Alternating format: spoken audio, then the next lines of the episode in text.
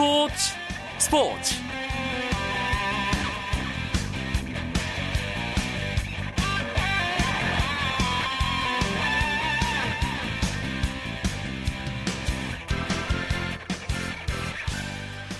안녕하십니까. 금요일 밤 스포츠 스포츠 아나운서 이광용입니다. 슈틸리케호의 제주 전지훈련이 막바지로 접어들고 있습니다. 지난 십오일부터 제주에서 소집훈련을 하고 있는 축구대표팀은 오늘 이십일일 훈련 일정을 모두 마치고 이십이일 오전 열시 호주 아시안컵에 나설 대표팀 최종 명단을 발표하게 됩니다. 우리 슈틸리케 축구대표팀 감독은 이번 전지훈련에서 배고픈 선수를 찾고 있다며 선수들의 무한 경쟁을 선언했죠. 특히 최전방 스트라이커의 발굴이 아주 절실한 상황인데요.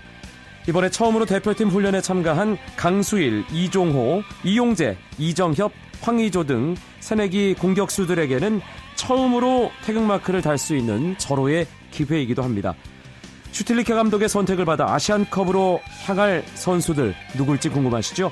이 궁금증을 잠시 후 축구기자들과 함께하는 축구이야기 축구장 가는 길 시간에 조금이나마 풀어보도록 하겠습니다. 먼저 오늘 들어온 주요 스포츠 소식 정리하면서 금요일 밤 스포츠 스포츠 출발합니다.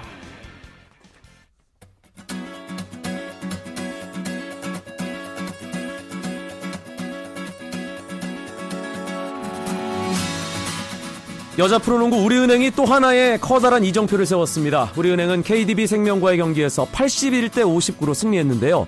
이로써 우리은행은 단일리그 출범 후 역대 최다인 개막 십오연승을 질주했고 십오승 무패, 단연 독보적인 일 위를 유지했습니다. 우리은행은 임영희가 이십삼득점으로 공수 양면에서 큰 역할을 하면서 팀을 이끌었고요. 양지희가 열개의 리바운드를 기록하며 골밑에서 잘 버텨줬습니다.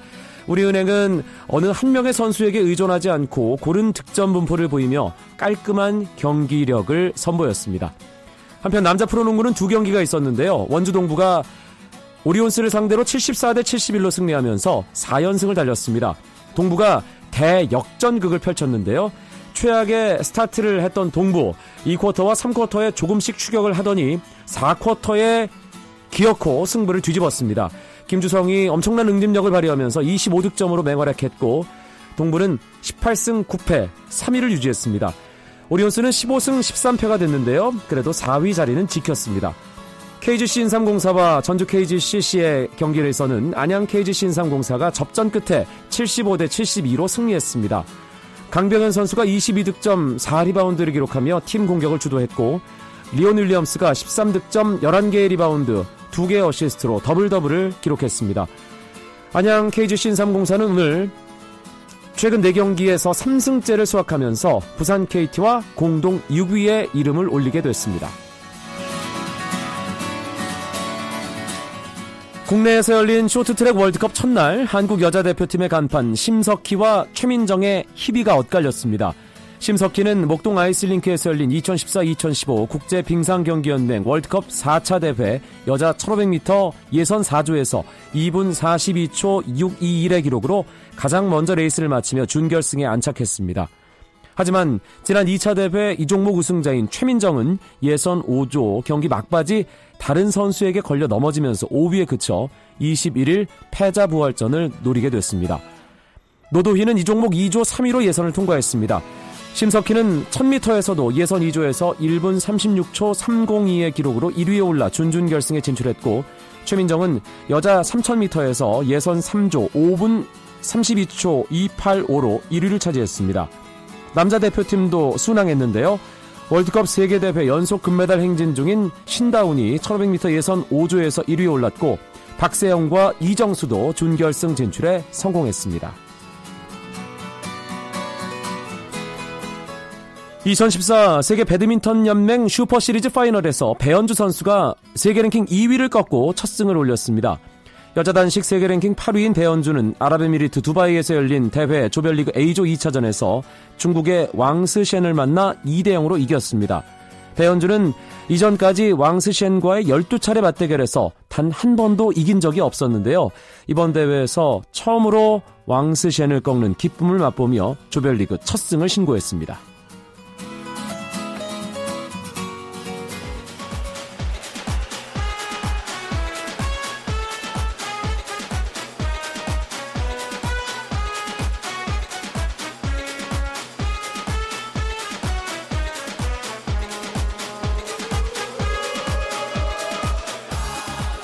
금요일 밤에 축구 이야기, 축구장 가는 길 지금부터 시작합니다. 이야기 손님 두 분 먼저 소개해드리죠. 중앙일보의 송지훈 기자, 이게 얼마만입니까? 저도 계산이 잘 안 되네요. 스튜디오 어떻게 잘 찾아오셨네요.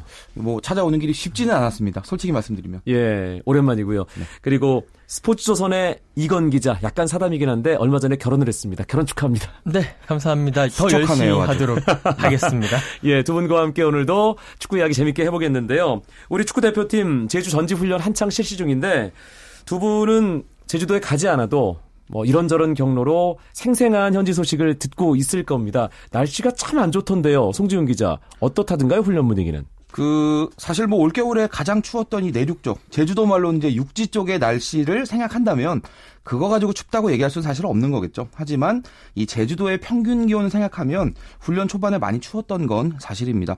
그 월요일부터 수요일까지는 제주도의 체감 온도가 영하권까지 내려가면서 이게 사실 좀 흔치 않은 일이거든요. 그렇죠. 그러면서 이 슈틸리케 감독 그리고 선수들 모두 두꺼운 점퍼 또 모자 이런 거 착용하면서 이제 체온 체온 유지 많이 노력을 하는 그런 모습이었는데, 하지만 이 목요일에 낮 기온이 영상 십 도 정도까지 올라가면서 팀 분위기도 따라서 같이 많이 밝아졌습니다. 음, 훈련 기간 송지훈 기자 얘기처럼 눈발도 날리고 체감 온도가 영하까지 떨어지는, 바람이 강하게 불기 때문에 뭐 영하로도 한참 내려가는 그런 기온이었는데 네. 뭐 이런저런 에피소드가 또 있었을 것 같은데요. 훈련 뭐 날씨 때문에 생긴. 네, 일단 뭐 날씨 때문에 뭐 어떤 경우에는 눈이 너무 많이 와가지고 갑자기 이제 오전 훈련을 이제 계획을 했다가 날씨 때문에 또 장소도 바꾸고 시간도 바꾸고 그래서 또 뭐 취재진도 우왕좌왕하고 네. 뭐 여러 가지 또 추운 날씨 때문에 김은선 선수라든지 뭐 박정호 선수 지금은 다 또 괜찮아졌다라고 얘기를 하더라고요. 하지만 그때 뭐 약간의 근육이 올라오는, 그러니까 뭐 조금 안 좋은 현상이라든지 그런 현상도 있었. 다고 하고요.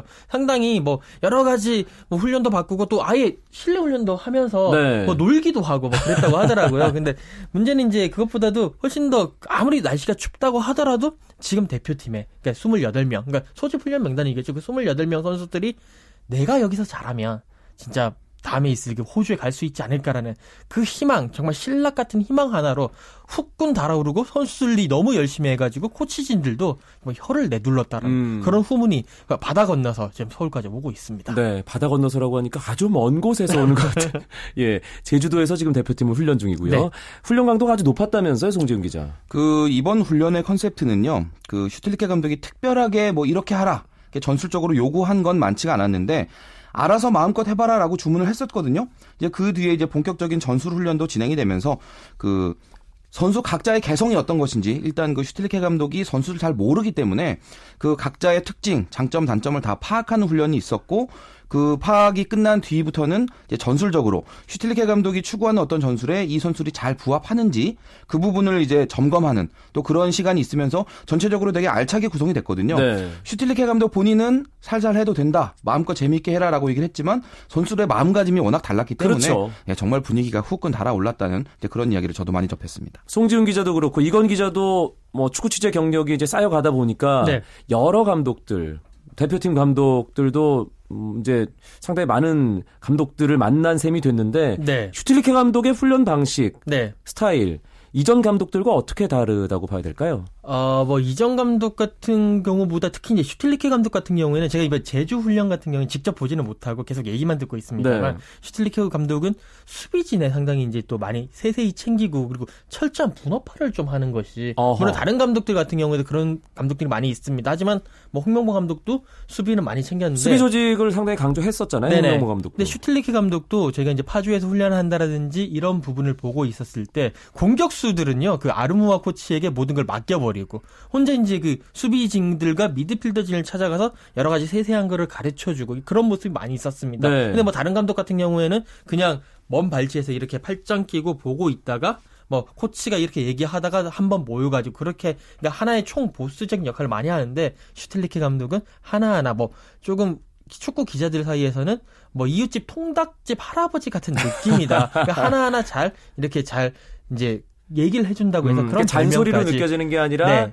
인자한 그렇죠, 할아버지가 인자 할아버지 뭔가 좀 한두 마디 던져주는 듯한 그렇죠. 느낌. 그 통닭집 할아버지 어떻게 생기셨는지 제가 좀 느낌이 싹 오고요. 네. 그리고 이제 여기서 한 가지로 제가 더 말씀을 드리면 그 필드 플레이어 전체적으로 하는 훈련보다 그 공격 그룹, 수비 그룹 이렇게 나눠서 소규모로 하는 훈련이 더 많았거든요. 이 어떤 선수들의 디테일한 움직임 그리고 부분 전술 수행 능력 이런 것들을 정밀하게 관찰하겠다. 이런 이런 의도가 밝혔고요.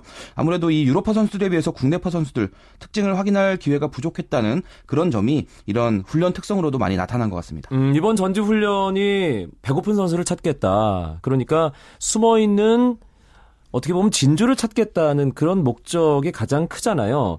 슈틸리케 감독, 과연 숨은 진주를 찾았을지 궁금한데요.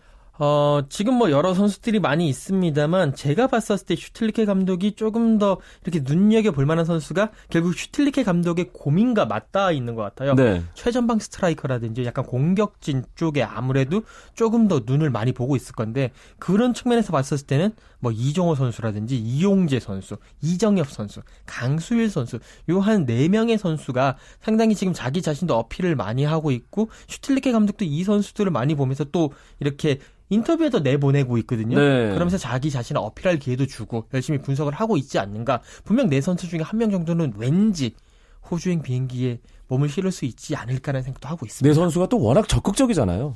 아, 그렇습니다. 뭐 각자 이 뭐 말 그대로 그 굶주린 선수라는 그런 타이틀에 잘 어울리는 선수들이기도 하고 또 젊으면서 또 의욕도 있고 그리고 앞으로 자신이 어떤 식으로 발전해야 될지에 대한 그런 명확한 그 가치관이 있는 선수들이기 때문에 슈틸리케 감독이 원하는 그런 모습들 잘 따라가기 위해서 노력하고 있습니다. 오늘이 십구 일이고요. 이제 내일 모레 이십일 일 일요일에 제주도 훈련이 마무리되는 거죠, 이건 기자? 네, 그렇습니다. 어, 이십일 일에 이제 마지막으로 서귀포 시민운동장에서요.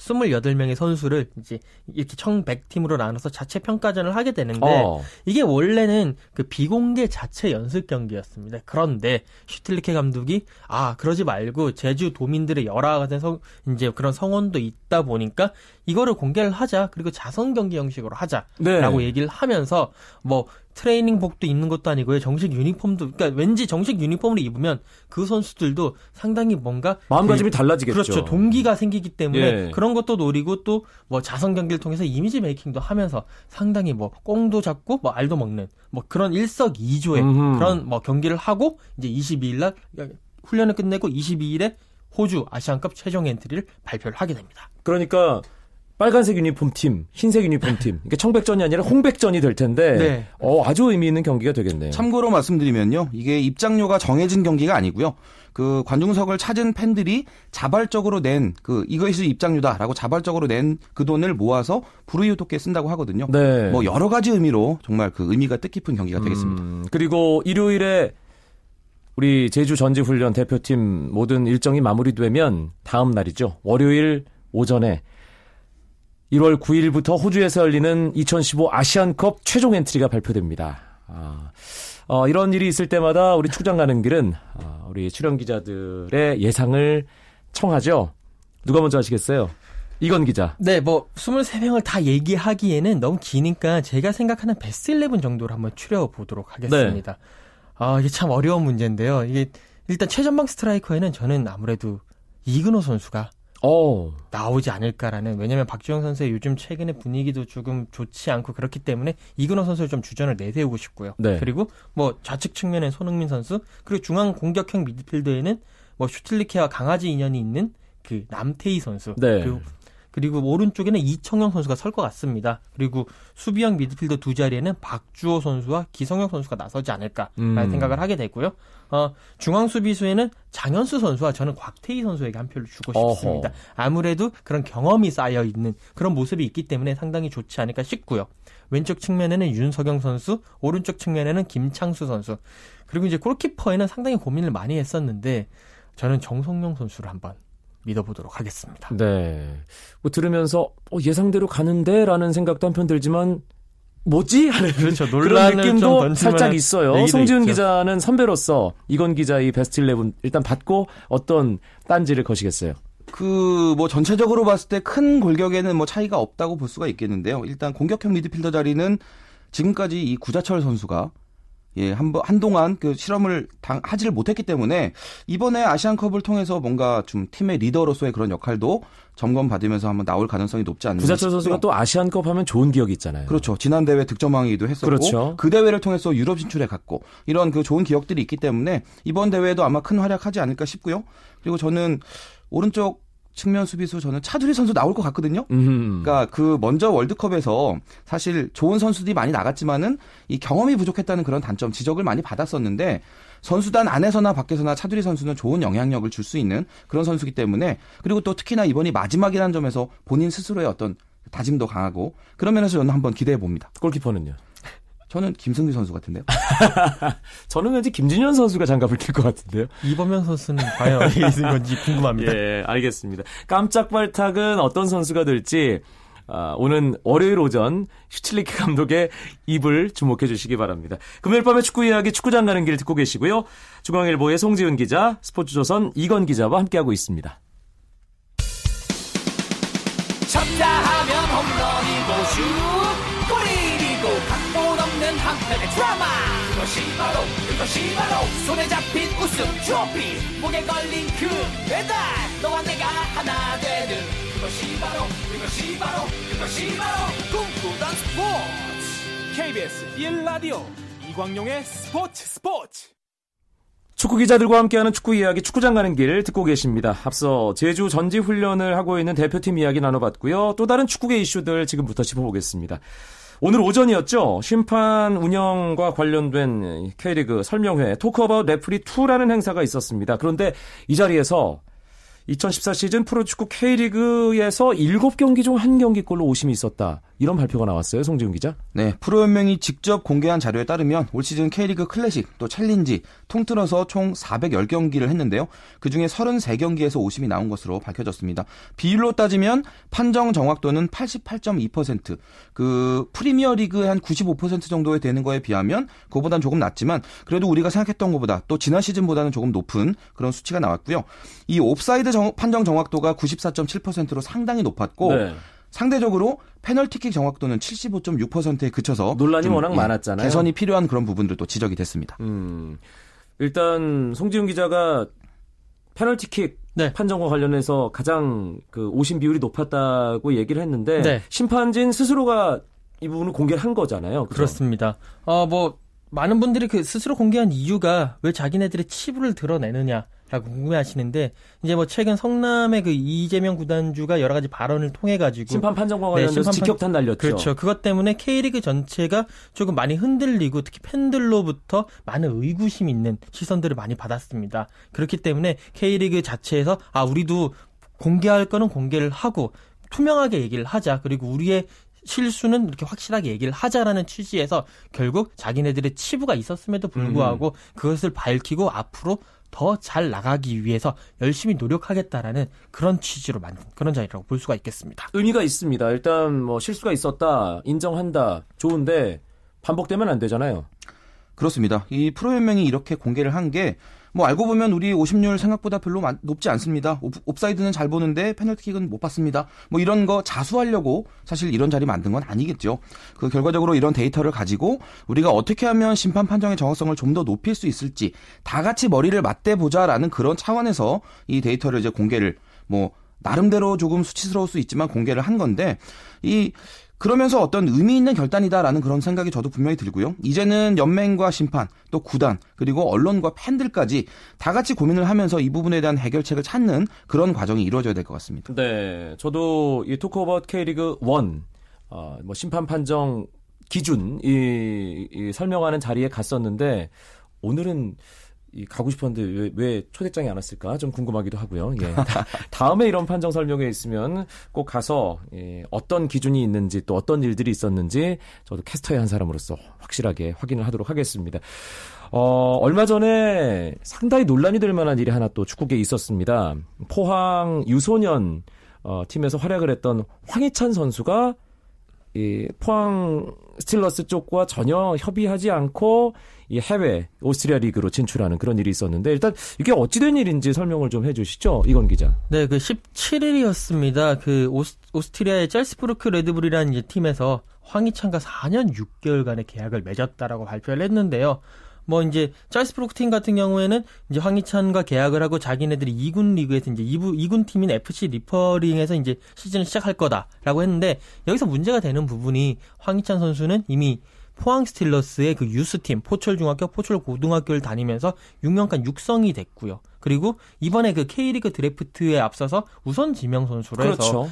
포항에서 뛰기로, 그러니까 내년 시즌부터 포항에서 뛰기로 되어 있던 선수였습니다. 그리고 이제 프로 계약을 하기에 앞서가지고 이제 지명이 됐고 프로 계약을 아직 안 한 상태였지만 그런 상태에서 이제 이 황희찬 선수가 오스트리아로 가서 계약을 맺었다라는 사실이 있습니다. 그러니까 그것 때문에 지금 포항 입장에서는 우리가 이때까지 공들여 키웠는데 뭐 아무런 뭐 이적료도 받지 못하고 아무런 보상 없이 그냥 내줘야 되느냐. 그러면서 읍소를 하면서 상당히 좀 그런 분위기가 되고 있고요. 그것 때문에 뭐 지난번 같은 경우에 류승우 선수 지난 뭐 약간 성격은 다릅니다만 류승우 선수의 레버쿠젠 진출이라든지요. 뭐 이런 부분들과 맞물려 가지고 K리그 유스팀 출신의 유스팀의 그 유망주들이 빨리 해외로 이렇게 뺏기는 현상에 대한 그런 뭐 반성이 있어야 된다. 여러 가지 제도가 바뀌어야 된다. 음. 그런 부분에 대한 이야기들이 상당히 지금 많이 나오고 있는 부분입니다. 의리의 문제, 그러니까 도의적인 문제만 있는 건가요? 아니면 어떻게 봐야 될까요? 송지훈 기자. 일단은 그 두 가지 시선에서 이게 볼 수 있을 것 같은데요. 그 하나는 지난해 그 앞에서 이건 기자가 얘기한 대로 류승우 선수가 레버쿠젠으로 진출을 할 때 제주에 먼저 입단했다가 곧바로 임대가 되는 일종의 편법으로 유럽 무대 진출을 했는데 당시에 이런 상황에 대해서 이게 옳다 그르다라는 걸 어떤 공론화가 되지 않았거든요. 그런 부분들이 이번 사건으로 어떻게 한 어떻게 보면 한 단계 더 진화해서 나타났다. 저는 이렇게 보고 있고요. 또 한편으로 보면 사실 이번 케이스가 좀 알려진 것과는 조금 다르게 이 황희찬 선수와 협상을 하는 과정에서 포항이 관여를 한 부분이 있습니다. 음. 그래서 이 유승우 선수와 똑같은 과정을 거쳐서 하는 걸로 얘기가 잘 되고 있다가 결국은 이정용 문제가 맞지 않으면서 이게 무산이 되고 거기서 포항이 일시적으로 협상을 멈춘 상태에서 선수와 짤츠부르크가 계약을 한 그런 상황이거든요. 네. 이런 부분 그 이걸 제가 뭐 이 자리에서 좀 금액을 밝히긴 그렇지만 그 십억 원이 넘는 그런 좋은 금액까지도 이정료가 논의가 됐었고 이런 부분을 좀 생각해 본다면 그 선수가 구단을 배제하고 계약을 맺어버린 게 사실 정당화될 수는 없습니다. 분명히 그렇긴 한데 이 황희찬 선수가 아직 프로 무대 검증받지도 못한 고등학생이거든요. 그렇죠. 그렇다고 한다면 이정료 부분에 대해서 너무 과도하게 설정을 하는 것은 어떻게 보면 좀 이런 것 욕심이 아니었나라는 음. 그런 안타까움도 있습니다. 네, 이 부분은 사실관계가 밝혀진 후에 다시 한번 우리가 차근차근 또 짚어보도록 하겠습니다. 축구 이야기 오늘 재밌게 나눠봤습니다. 함께해준 중앙일보의 송지훈 기자, 스포츠조선 이건 기자 두 분 고맙습니다. 네, 감사합니다. 감사합니다. 금요일 밤 여기까지입니다. 주말 내일은 오승원 아나운서가 아홉 시 이십 분에 여러분들 찾아뵙겠고요. 저는 월요일 밤에 다시 오겠습니다. 아나운서 이광용이었습니다. 고맙습니다. 스포츠 스포츠.